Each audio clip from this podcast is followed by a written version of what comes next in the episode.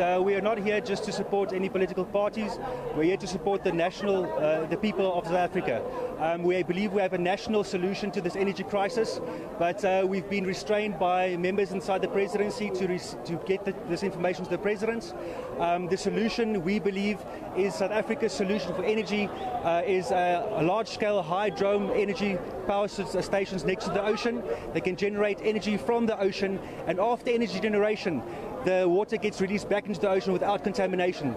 So if we can build power stations next to the ocean on the coastline of South Africa, we can supply this whole country with renewable energy from the sea without any fossil fuels, without any uh, gas, without nuclear, solar or wind.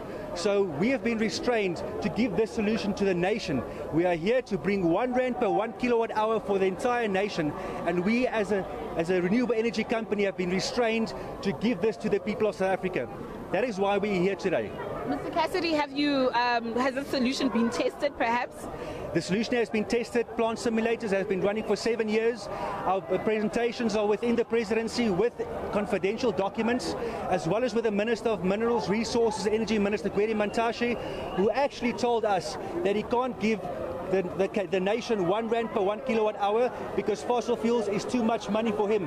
Now that is what was told to us in a, in a private meeting that we held to bring a solution forward for South Africa, for the nation. And it is unfortunate that we are sitting in a position where protocols, policies and politics restrain South Africa from getting the solution that they need. We are all here for, to stop the energy crisis. We're all here to stop load shedding. All of us are sitting in the darkness every single night when we know as citizens of South Africa that there is a solution out there. At the end of the day, we get blocked, we get restrained, and we're tired of getting restrained if we're sitting with a solution that can solve the entire nation's energy crisis. And that is what we hear today.